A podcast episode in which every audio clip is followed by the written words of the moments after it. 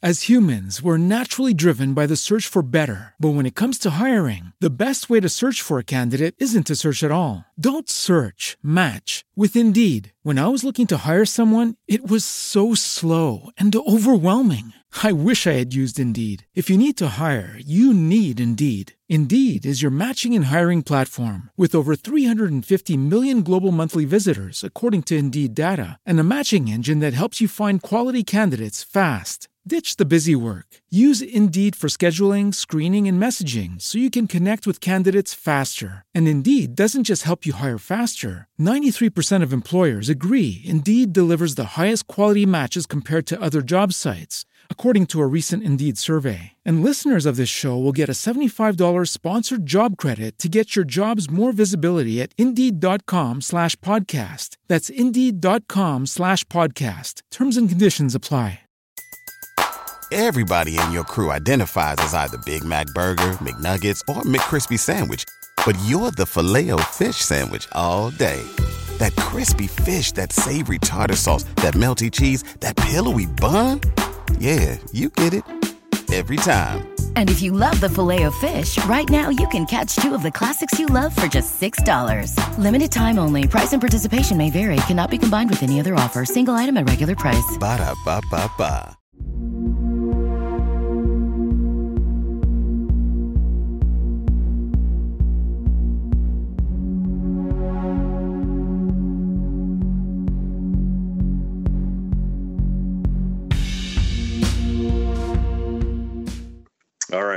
Officially recording uh, the this week's midweek howl. So uh, I was asking before we jumped on there. You, you were hunting yesterday. Did you Mhm. go hunting tonight too? No, I did not. And and you said you haven't. You were explaining to me that hunting's all about the kids. Yeah, it's the kids going. It doesn't have anything to do with me, really. So you're not. So you're not out there trying to shoot anything. No, I could have killed a half dozen deer. I mean, I can shoot deer in my yard every night if I wanted to. It's about the art of going and teaching them. Patience. Patience. well, yeah, and- but- When I was a kid, you'd hunt all week without killing anything or seeing anything. Now these kids just they go out there and there's deer. How many you want? yeah, I do remember like back back in our younger days. It was a uh, big deal, right? When people went deer hunting to kill the deer. Remember? Yeah, there wasn't any deer. Like Oh. I remember our bus driver literally standing on the brakes to stop our bus to say, "Look, everybody, there's deer out in the field." And we're just like, "Why? Who cares?" But that's told- how seemingly they must have been really rare there for a while in Ohio and stuff to see them. Well, I think from the turn of the century, really to the last 20, 30 years, 25, 30, 20, 30 years. You know, I, I was telling my son, and they don't believe me, that I remember the very first deer I saw in the wild. I remember the second deer I saw in the wild. And I remember the first deer that I ever saw shot on the ground. And and when I was about eight or ten, we were shelling corn, and you know how big field, you know, three four hundred acre field, right? Yeah. So you know how when you get down toward the middle, there's fifty yards worth. You know, there's three passes left in the middle. The rest of it's picked, right? Yep. And out came a big doe and a little doe, like they had been the whole time getting closer and closer to the middle. You know what I mean? And then here they are. They've got to get out. You know what I mean? As, as we're coming closer to them, and they then they they went out about twenty five or thirty yards and they stopped. And anyway, we finished. We got full. We went back to the barn and we told this buddy of mine's dad that we saw two deer out there. And they didn't believe us. And they actually, his mom and dad and sister got in the truck and followed us out there so we could show them the prints. Are you like- serious? yes, like you could see, like like there was a Bigfoot sighting or something. And then the, the next time we used to go. Remember when you'd have to go to when you were kids, and the only thing to do on a Friday or Saturday night was go to either the roller rink or a movie or something, right? And I remember uh, vividly. There's so much about the story I remember. riding with my buddy Rusty's mom, and she had like a 70. Her his dad was a body man down at the Ford garage, you know, the, the dealership is what you'd call it today, but back in them days you'd talk like that. Oh And- yeah, yeah. The Chevy, the Chevy garage. The Yeah, Chevy he was at the Ford garage, and and his mom had a um like a two door. It was an LTD, like a seventy four five six giant. I'm not talking his rinky dink. Looks like a cop car, early seventies, giant. It was white and had red interior, red vinyl top, Oh yeah. red stripes, and and the door was about five foot long. You know what I mean? Oh it was yeah. a two door, and you would you would and I you know what's funny is I remember showing my kids on my my son's BMW when he got that how there's a lever to flip the seat forward so you could climb in the back because they were they were defeated on how you would get in the back seat of a two door car because they'd never been in a two door car. You know, they grew up in Suburbans and Tahoes and crew cab Yeah. pickups. They don't know, you know what I mean? And uh, I just remember the door on those th- on things that big. Like if you got your foot caught in the door, like Yes. slamming it shut, you might Yeah. as well just have it go have it amputated. But they It's cut a braid. They cut a new street. It's a it's a major thoroughfare now called Eastland between US 50 West and and Bald Hill Road. And it was one of the first few nights it was open. So there was no houses. It was just you know how a new new street would look Yeah. through a field with a bunch of cedar trees and and stuff on the edge. And another doe again. And same deal. We come home and told his dad that we saw this this they just couldn't no way you know them guys are drinking and playing cards no way just standing right there by town there's a deer right by town and now you know i was driving down today and it's, they're out on the jersey barrier. They're killed right there. And, and it's like where are these how are these deer getting in the city? Like i mean they're, they're you know? Deer everywhere right? Oh yeah, that's crazy. I mean, now you can't hardly. It's it's something if you don't come close to hitting a deer. right. Well I, could, I had one, one hit me a couple weeks ago. I think i told you about it you know? Oh Uh-huh. yeah, yeah. so i don't know you know the world's just changing right hmm Well, I will say this. So I, I um, speaking of the world changing, um, so last Friday was Veterans Day. Okay, and so right. the one the one veteran in my family that I was kind of uh, that my grand grandpa one grandpa has passed away is my uncle, is my Right. mom's brother, Wes, my uncle Wes, and he is about he didn't really ever he's you know their their family is one of those you know the farm family the dairy, they all grew up on the dairy farm but he was 20 years older than my mom Yeah. okay, so he never really lived in the house but he Yeah, just I got my my you know my dad's the oldest of thirteen, and his dad is Oh, in the middle yeah. of eleven. So yeah, he, so when it's like my my big brother that just passed, he was older than his two youngest aunts. yeah exactly So they got a picture of my grandma and my mom pregnant together. So it'd be Oh like you and your mother-in-law pregnant together. You know what I mean? oh god Well- it was when you got married when you're 18, 19, 20, you know? well my well my uncle wes um because then you know we were with my uh with my parents this weekend. We went uh they're heading to florida so they went to get together one last time and that's a whole other story us meeting them at the casino yesterday. But uh my mom happened to say she goes yeah she goes wes came out to the farm to see us. He just turned 90 just turned 90 which stunned me because he like he is now older than my than his dad ever you know like my Yeah, grandpa huntsberger like he's older now grandpa huntsberger and in really good shape. He's had both like his knees replaced but he's still in really good shape. He can still go out and beat um, probably every other person in a game of horseshoes you know that was a serious horseshoe player.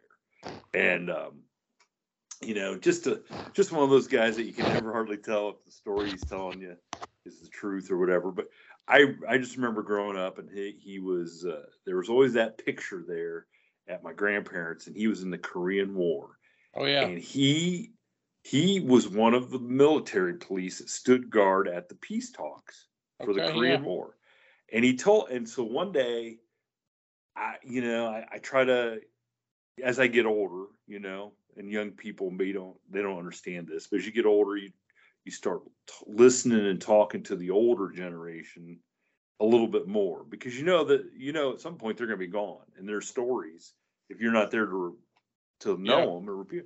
So I said, how, I said, how did you how did you get there to that point? And so he told me that he he got over there into Korea or wherever it was. I don't I'm I don't remember the specific place. And he said, it, you know, and, and he's 90 years old. So he's like, you know, he goes, I had a colored friend. You Mhm. know, I had a colored friend. And and he goes, and this guy, and he I think he said he was from Detroit. And he said, and he took me aside and he told me, you you do what I tell you to do, and you'll you'll make it out.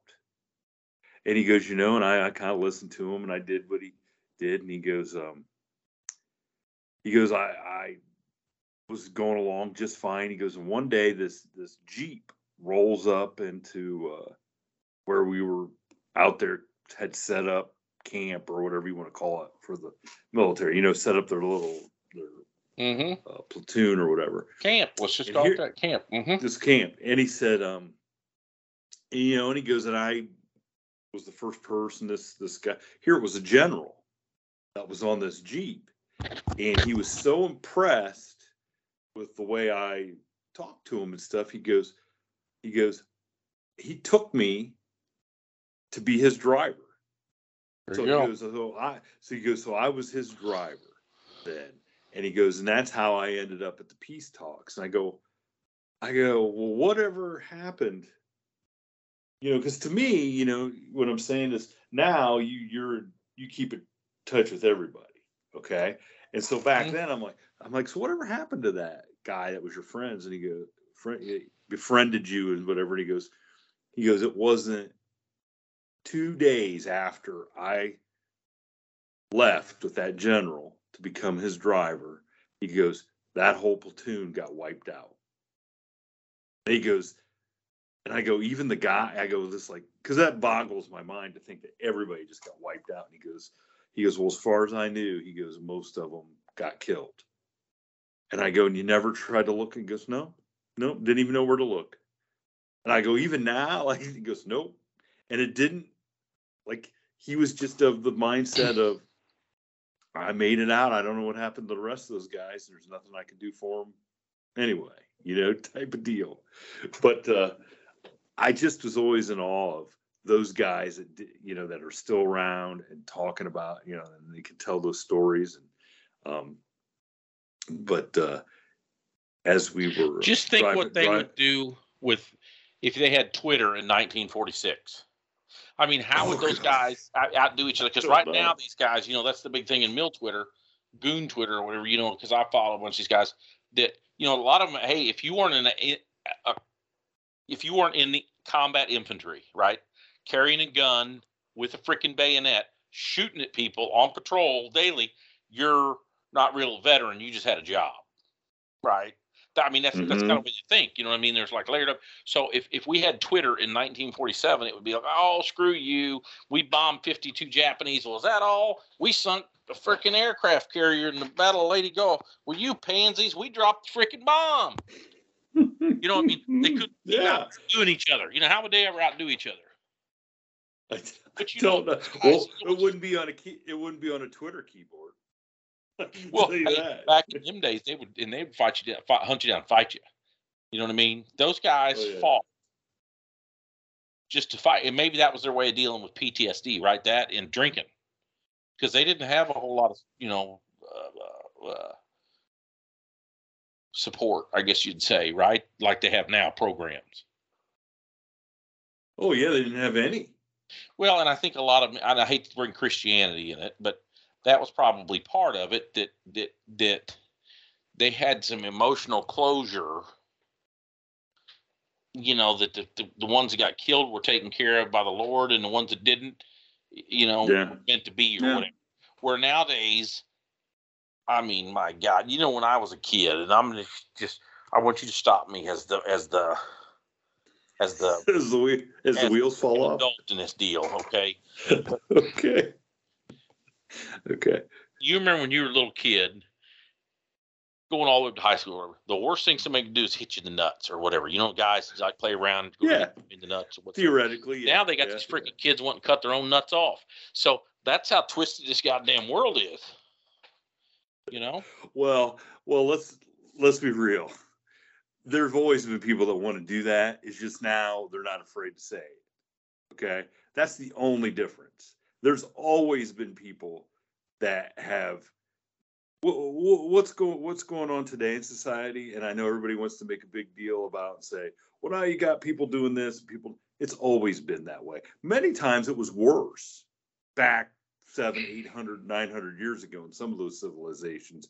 It's just now it's a it's a point of where people can plant their flag and have a political view, or um, they think everybody should just not talk about it anymore. Well, they I think it was to. it was a thing for the rich people back in the days. Because if you were here six, seven hundred years ago, you were too busy worrying about chopping wood before the winter to to get into a lot of of uh, unneeded stuff. Well, I think right? well, well I, th- I think it was if you go back to Romans and, and ancient Greece and stuff like that, th- which were highly civilized, intelligent societies, or, or so we, you know, that's how we were always taught. I mean, they were totally, I guess you would say, liberal in that way of of thinking and acting.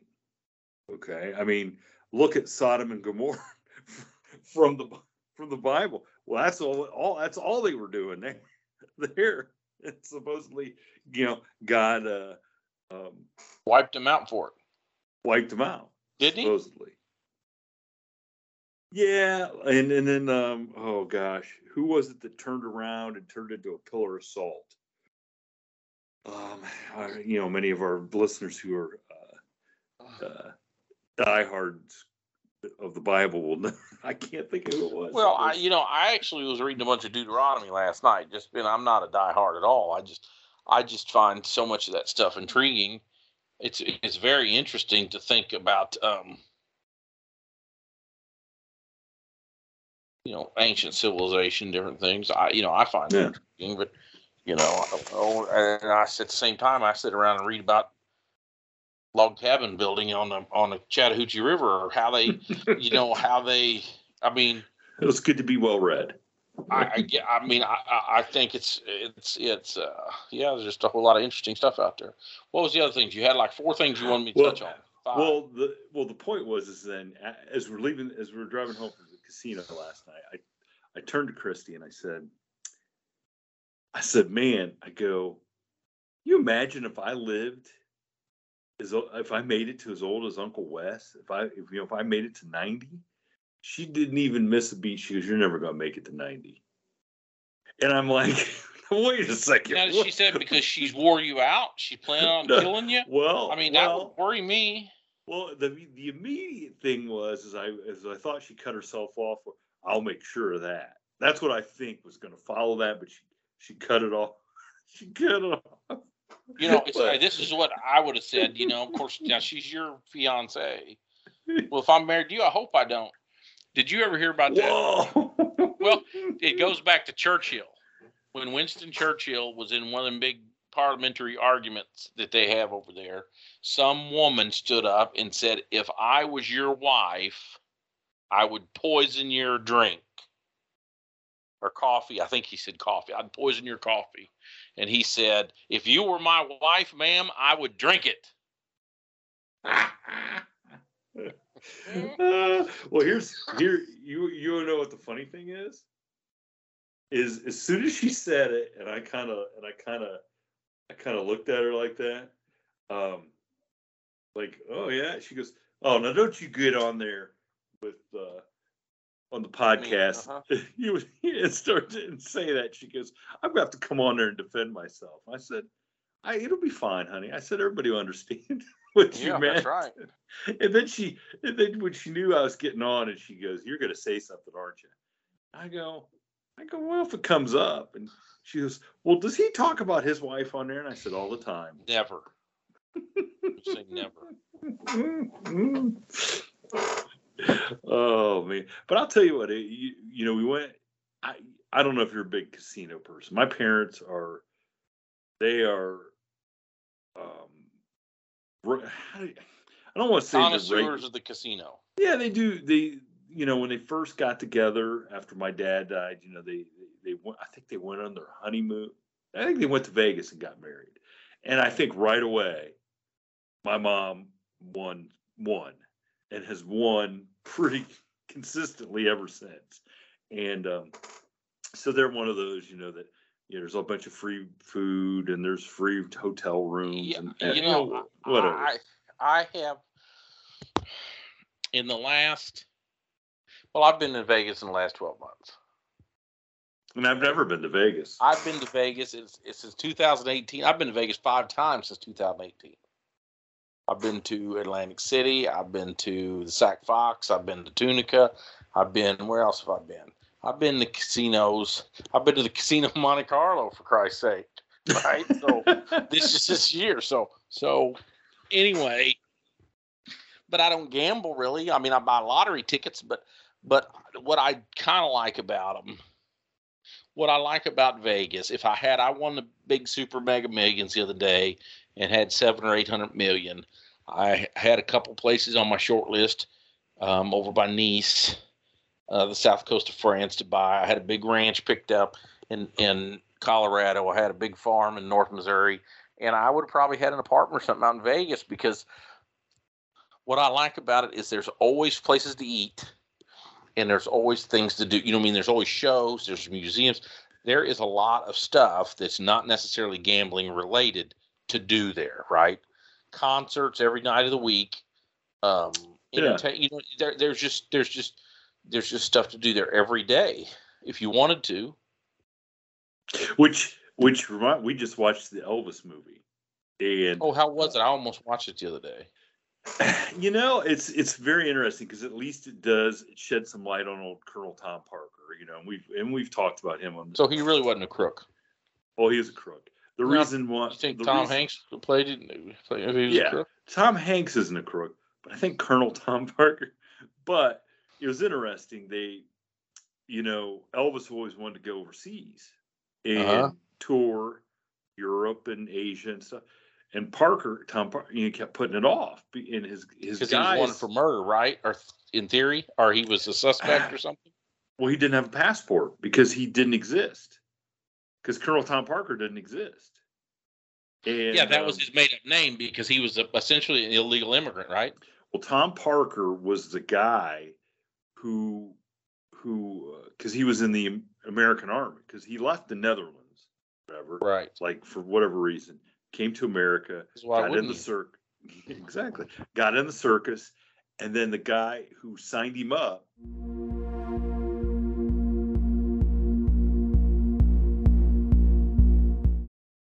As humans, we're naturally driven by the search for better. But when it comes to hiring, the best way to search for a candidate isn't to search at all. Don't search, match with Indeed. When I was looking to hire someone, it was so slow and overwhelming. I wish I had used Indeed. If you need to hire, you need Indeed. Indeed is your matching and hiring platform with over 350 million global monthly visitors, according to Indeed data, and a matching engine that helps you find quality candidates fast. Ditch the busy work. Use Indeed for scheduling, screening, and messaging so you can connect with candidates faster. And Indeed doesn't just help you hire faster. 93% of employers agree Indeed delivers the highest quality matches compared to other job sites, according to a recent Indeed survey. And listeners of this show will get a $75 sponsored job credit to get your jobs more visibility at Indeed.com slash podcast. That's Indeed.com slash podcast. Terms and conditions apply.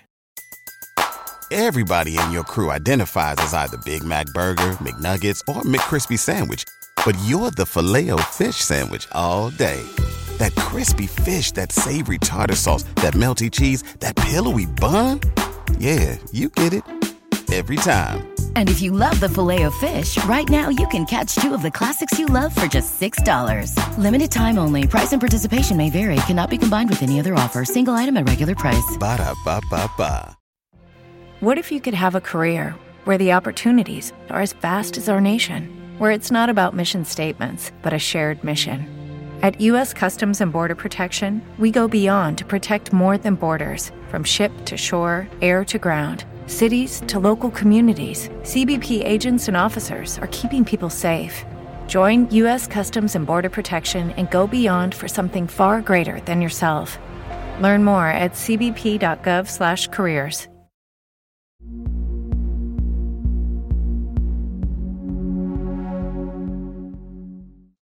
the army, his name was Tom Parker, so he took that guy's name as his own. Oh, I did not know that. Yes, and the per and the and the reason he could not, he wouldn't, he just he didn't really exist, so he didn't, he couldn't get a passport. So he kept making up the um, excuse that he he could not uh, make sure Elvis was safe overseas. Like if he stayed in America, he could, Even though he was there in the army. No. yeah, exactly. Even, and that's why um, you know he never went over when Elvis was in the army. He never went over there. He stayed home under the guise because his mom died. So he stayed. Well, I'm going to stay back home here and take care of everything, and that's why he didn't didn't go. But it was just kind of um, he was a terrible. Tom Parker was a terrible degenerate gambler, and Is that what he did with all the money? that's what he did with all the money, and he owed the he owed these guys who, who were probably mob guys, but the people that owned the or built the International Hotel, which is the place that Elvis played for over six. It was like six hundred and thirty six shows. Um, he owed them so much money that they signed a deal, a backroom deal with uh, Tom Parker, that as long as he brought Elvis um, however many times a year it was to the hotel, they'd forgive all his debts and give him an unlimited line of credit and a place to uh, live in the International Hotel. So that, so I mean, he just he screwed Elvis so bad, so bad. But that, Elvis uh, thought he was okay because I wouldn't have all this if it wasn't for him. Yeah, sort of, but it was like he took fifty percent of everything. Right. I knew that. fifty percent of everything, and then there was, um, you know, and he took like a hundred percent of the publishing on. So Elvis didn't really write any songs. Okay, so all these other guys that wrote songs for Elvis, Tom Parker took all the publishing from it. Okay, So why would they even sell Elvis any songs then? well, because you still because you still have the writer's share of the songs. So Oh, okay. so you know so like if you if you write a song you look at your share as 50-50 you own an equal share of writing and there's an equal share of publishing. Okay so if you're like um you know two guys so you and i wrote a song and then elvis um recorded it we you got 50% of the writing i got 50% of the writing. Theory we and we're supposed to have 50% you know an equal share of publishing. Tom Parker would say, "Nah, I, you're not going to get this Elvis cut if I get if I don't get 100 percent of the publishing." You know, and a lot of a lot of people did that back in the day. But it's here's the deal: is well, if Elvis cuts it, half of what it would make is a lot of money. you know what I'm saying? Right. It's a lot of money, and uh, you know, so you give up the publishing, so you get an Elvis cut, and you can put that on your um, put that on your resume or whatever. But it was, uh, but yeah, I mean, the whole Vegas thing. It was kind of cool to watch, but it was terrible to see that that ha- happened to have you know happened to Elvis, where he was basically uh, got sold down the river by Tom Parker just to cover his uh, cover his gambling debts.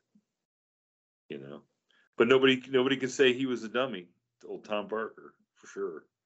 I mean, now he did end up, I think, getting sued in the early '80s, maybe by the By the estate. by the estate, and and got. and I think he, they must. I think they settled out of court or something. But I can't imagine the money he had to pay them back. You know, because most managers get ten percent, maybe, maybe twenty at the most. But I can't imagine getting, fif- you know, fifty percent, and then all the publishing on any song. Uh, that he ever did. I mean, his song catalog generates 50 to 100 million probably a year, I'm guessing. minimum. Now? Oh, yeah. Yep. Yep, I'm I'm, I'm betting it does. Got to be pretty close. I mean, there used to be whole. I mean, I'll bet Elvis sells um, a million CDs and albums every year now. You know what I'm saying? I bet he does. But he does. Hmm. I, in fact, I'm gonna look it up. Uh, what is Elvis Publishing? See if it. See if I'm right. Um.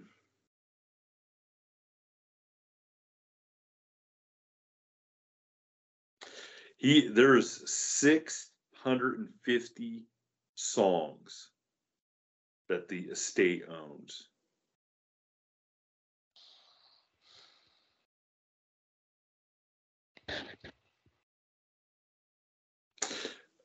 So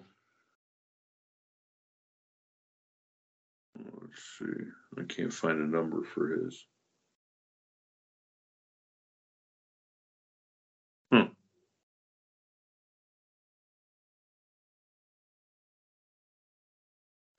Yeah, I'll have to do some research and see if I can find the. Uh...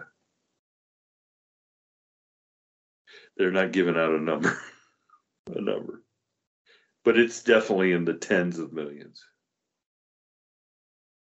I'm guessing. It said it ma- Graceland makes ten million dollars alone by itself a year. Yeah, but didn't what's her name sell most of it, her part portion of it or something? I don't know. I don't know. I didn't see that. Or did Nicolas Cage get it? I don't know. Yeah. The divorce. the divorce. Mm. Oh my gosh. Hey, what was I listening to? It wasn't John Prine. You listen. I know you listened to John I Prine. listened to John Prine. Did you listen to him talk to Slash Yeah, I did. That was a and Slash call it? Michael Jackson calling him wanting to come down there, and he said, "Not the but I got there in the studio, and it's him and Brooke Shields in there in the dark or whatever." You know. So anyway, I, when you said Nicolas Cage, I didn't even think of that for some reason. It just it's just the craziness of those those that level of person, right, or that level of entertainer is just hard to wrap your hands around sometimes. um so, so speaking so on veterans day i actually i actually got asked by a couple film students at oberlin college here in uh, ohio they're doing a documentary on ufos in ohio and so they had me come first of all i got to go to the they interviewed me in the old in the campus radio station which has been there since the 50s and, and I mean, it was uh, it was so cool. I mean, probably ten thousand albums, CDs, just you know, all it was just. I mean, they're neatly organized and stuff, but it was like what what what you think a campus radio station would look like. But um, you know, so you know, it was a good. It was cool interviewing it was, these these girls are really nice girls, and they're actually doing some. Uh, the one of them's working on the new horror movies that uh, our buddy Phil Garrett and Chris Hahn and those guys are doing. Um, which I did. I went out and hung out on the set there that night with them, filming a fight scene for the one werewolf movie. But uh, it got me thinking because the one famous, there's a couple famous UFO cases here in In Ohio? in Ohio. Yeah. And both of them involved multiple law enforcement, which was on tape, like a lot of 911 t- uh, call, you know, recordings of it. And one of them, the National Guard here outside of Mansfield I think they put up an airplane to to get into the air and see what was going on because it was Okay. witnessed. So, so I, I just it made me think like, did did you guys ever get any calls back in the day about UFOs, No. or do you not No, remember? You you- know, I, well, I, you know, would we have believed them? probably not. Yeah, I mean, come on. I mean, I worked at a time where they would, you would be, sh- I mean, you'd be too embarrassed to see, see, say anything, But right? these two these two cases I'm talking about, one took place in the 70s and one was in the 80s. And the one passed through at least I think it was like five or six police and sheriff d- jurisdictions from Ohio to Pennsylvania, and they all witnessed it. and But back then, I, you know, this is the you saw the new Tom Cruise movie Maverick, right? Yeah. Okay, you know that scramjet that he was flying in the very beginning. hmm Okay, you know, back in the day, Wright Patterson developed all kinds of craziness. Oh yeah, yeah. You, you know, you know what I mean? It's like some of you've seen some of these some of these ones that that that um, you know. There's been a lot of UFO sightings. The military's been involved in the last couple of years. You know, it's made all the news. And and there was one I think we talked about. it. There was one that that that they scrambled the. Uh, oh, there's an acronym for it, but there is the National Guard has. The Air Guard has has people you know, like the the the New Jersey National Guard out of Cape May, New Jersey, handles that piece of the eastern seaboard between New York City and Washington D.C. They've got F-16s on standby, alert 24/7, 365. Right. hmm Uh, The ones out that handle from Seattle to like the Canadian border to the port, the the the Oregon Canadian uh, Oregon California border come out of Portland they're the Air, uh, Oregon National Guard, and they have a big F-15 wing there. So they scrambled uh, two F-15s to catch a UFO that some commercial airliners were seeing, like they kept it in sight, right? Yeah. It was on the radar. Air traffic control called this thing out, asked these airplanes, "Do you see something?" Yeah, they see it. So they went ahead and scrambled F-15s, which are in probably just raw horsepower and speed, top three or four fastest fighters in the world. They go 1,800 miles an hour. Okay. and they got the best computers. I mean, they could, on air to air basis, if they're filled up with sparrows, they can shoot, I think, 12, 14, or 16. I know the F 14 used to be able to do 16. I don't think the 15 can do quite that. Anyway, they can shoot eight or 10 things down at once from 50 miles away, right? Jeez. Uh, Yeah. See, So when you see so when you see Maverick and they're they're like they're like close, you know, dog fighting and all that. They do that for the movies. In real life, they zone this thing in and push a button, and and that missile shoots from 50, 60 miles away, and it gets there and and you know zoom. But anyway, all that's to say is these F-15s couldn't catch it. is, So- isn't that amazing? Well, so there's a there's a line of thought that that it's either extraterrestrial or so the military has a bunch of uh, cooperative uh, uh, uh, development grants. One of them works out of the Stanford lab there in California, hmm and they actually have a box, a flight box. It's like 50 miles by 150 miles of restricted airspace. You know, just like across here. You know, there's restricted airspace all over. Um, probably the biggest ones are in the southwest. You know, like White Sands or 29 Palms. Some of them places. You know, the restricted airspace is probably as big as half of Ohio. You know what I mean? Yeah. So, Like so over when you fly to Vegas, or whatever. yeah, yes, stuff like that. So, so all that's to say is this: uh, they claim they do all this testing in some of these places, like the the one the speed box there off the west coast, and this this raw data gets sent back. They're unmanned. They develop these platforms and they fly them remote control because you know they don't have to worry about you know pilots getting killed or or or you know G forces or any of that other stuff. But they fly them in a in a position. This box is positioned where the raw data can get sent line of sight all straight back to Stanford. Does that make sense? Yeah. So it has line of sight down there to it, and basically like the stealth bomber stealth technology, the U.S. government's development, but it's so top secret they can't even tell their own people because once they tell one person, you know, if they went up to these pilots that couldn't catch it and said, "Hey, dude, don't tell anybody," but that's the Air Force and NASA's, you know, that was Maverick, right? they'd be like the next thing they were at a bar, they'd be like, You're not Yes, they would tell saw." somebody. They would tell somebody. They would tell somebody. They would tell somebody. Or it it is it is. Now there was an article the other day, and I didn't tweet it because I'm trying to wean myself off of Twitter. But but where they talked about um, there's no UFOs because UFO uh, uh, uh, advanced life forms tend to advance. There was a theory that advanced uh, life forms are advanced uh, uh, societies tend to die out. And I didn't read exactly why. I didn't read. So they're saying that one that beyond where we're at, the more advanced we get, the closer we're going to get. not even beyond us. Like you were saying a while ago, the Egyptians, the Greeks, the the the Romans. Aztecs, Yeah, the Romans. Yes, they, they get so advanced, they somehow uh, uh, you know weaken. Uh,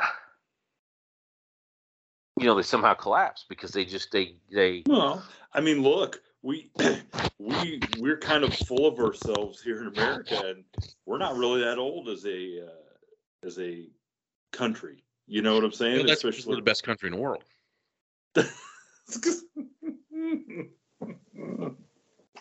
uh, uh, and we're not t- even I- that, you know, we're, we're not even how long compared to like the Greeks and the it doesn't it doesn't matter. You know, I told somebody this the other day.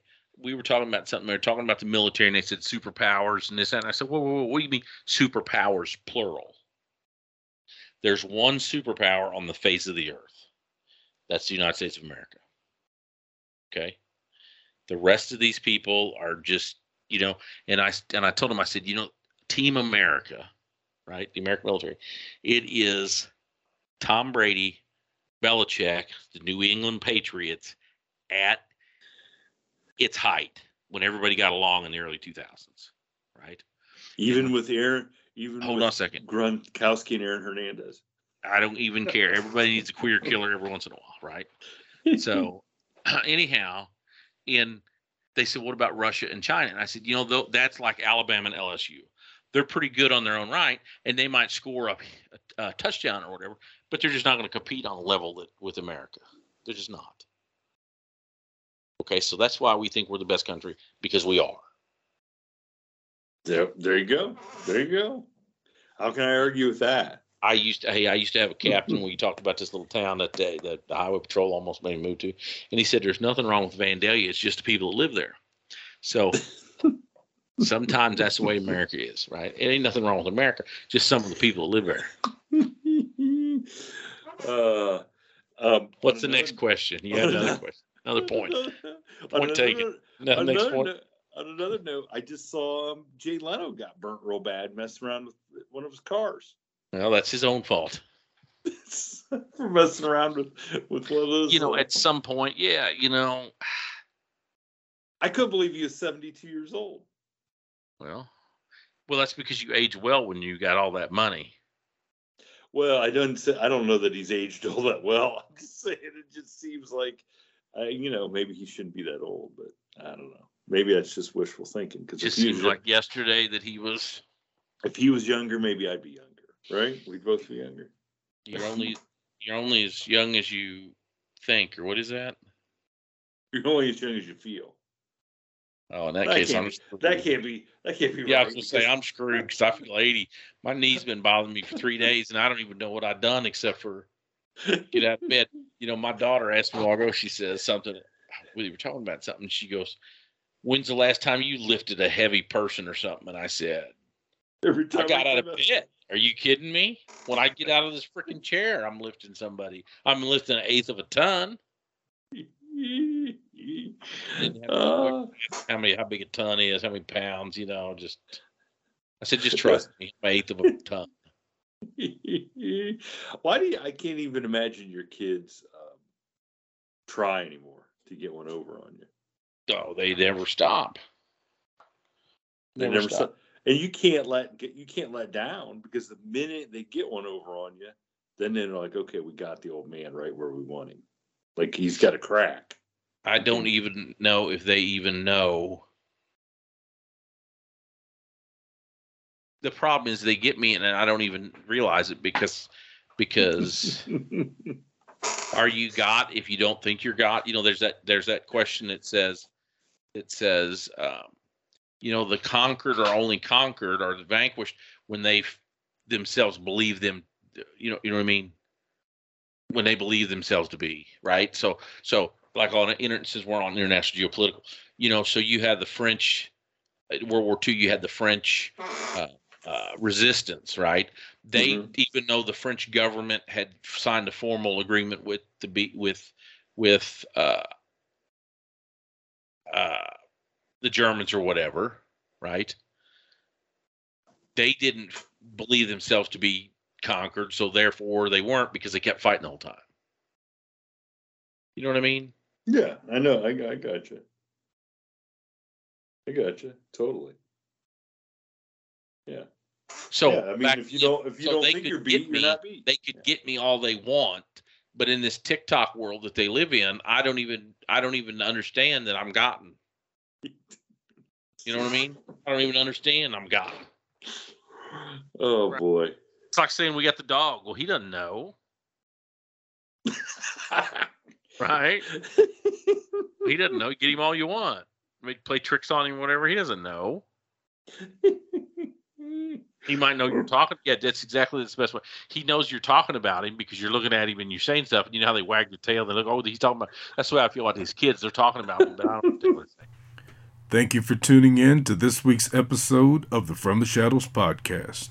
Until next time, never shy away from the darkness or what may be lurking in the shadows. We are out.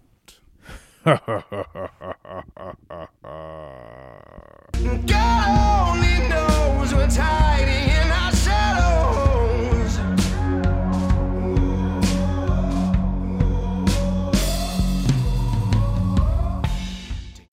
As humans, we're naturally driven by the search for better. But when it comes to hiring, the best way to search for a candidate isn't to search at all. Don't search, match with Indeed. When I was looking to hire someone, it was so slow and overwhelming. I wish I had used Indeed. If you need to hire, you need Indeed. Indeed is your matching and hiring platform with over 350 million global monthly visitors, according to Indeed data, and a matching engine that helps you find quality candidates fast. Ditch the busy work. Use Indeed for scheduling, screening, and messaging so you can connect with candidates faster. And Indeed doesn't just help you hire faster. 93% of employers agree Indeed delivers the highest quality matches compared to other job sites, according to a recent Indeed survey. And listeners of this show will get a $75 sponsored job credit to get your jobs more visibility at Indeed.com slash podcast. That's Indeed.com slash podcast. Terms and conditions apply.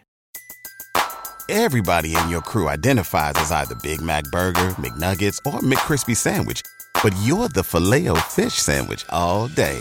That crispy fish, that savory tartar sauce, that melty cheese, that pillowy bun. Yeah, you get it.